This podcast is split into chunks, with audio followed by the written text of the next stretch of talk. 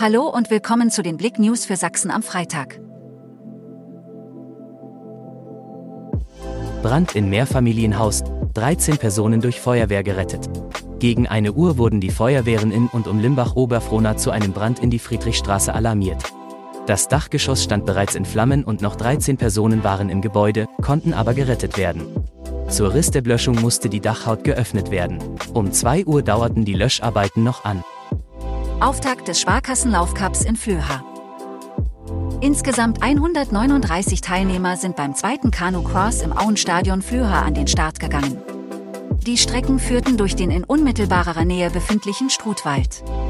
Der Wettbewerb bildete zugleich den Auftakt der Wettkampfserie um den mittelsächsischen Sparkassenlaufcap. Über acht Kilometer gewann der Flöha Niklas Hertig im Trikot des Dresdner SC vor Robert Walter vom TSV Flöha. Cannabisplantage im Vogtland geräumt, Großeinsatz der Polizei. Am Donnerstag führten Beamte der Polizeidirektion Chemnitz einen Einsatz auf einem Grundstück an der Kottengrüne Hauptstraße durch, was in der kleinen Ortschaft Kottengrün für Aufsehen sorgte.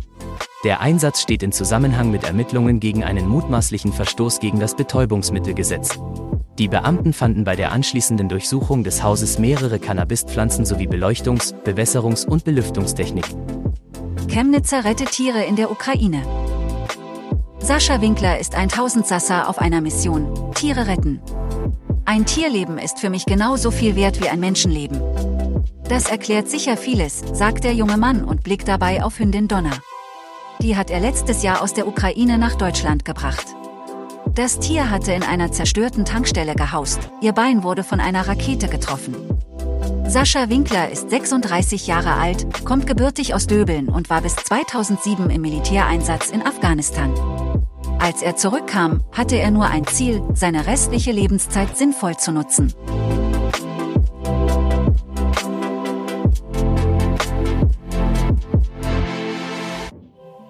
Danke fürs Zuhören. Mehr Themen auf blick.de